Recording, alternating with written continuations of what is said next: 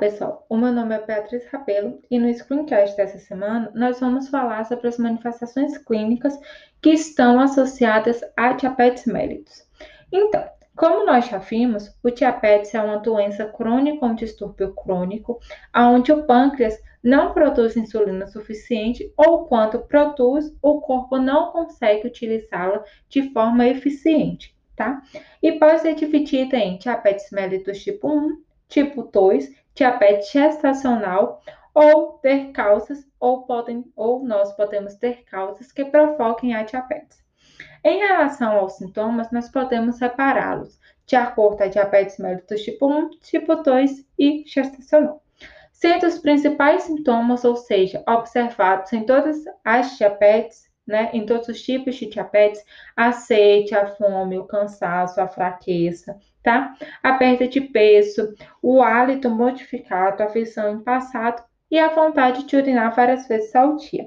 Mas quando nós falamos sobre diabetes tipo 1, nós temos alguns sintomas, como a fadiga, o nervosismo, a mudança de humor, a presença de náuseas e vômitos, além dos sintomas anteriores já ditos.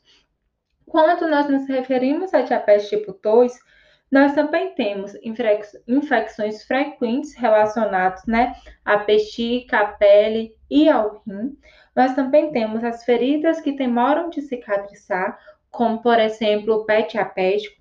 Nós também vamos ter o formigamento nos pés e nas mãos.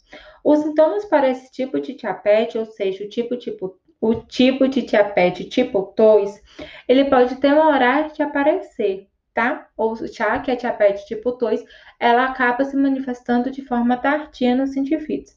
Então, é indicado que pacientes que já tenham acima de 45 anos e que têm histórico de diabetes na família, realizem com frequência o diagnóstico, os exames utilizados para o diagnóstico de diabetes.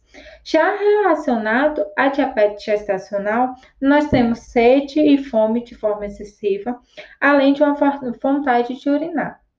É bom ficar atento também que todas as mulheres que estão grávidas, elas podem, sim, desenvolver a diabetes gestacional, mas que as mulheres em que têm um ganho de peso muito elevado na gestação e que já têm histórico de diabetes na família, elas precisam fazer o monitoramento da diabetes gestacional com maior cuidado e com maior frequência, já que a gente já tem, alguns fatores que influenciam essa pessoa, o desenvolvimento da diabetes durante a gestação.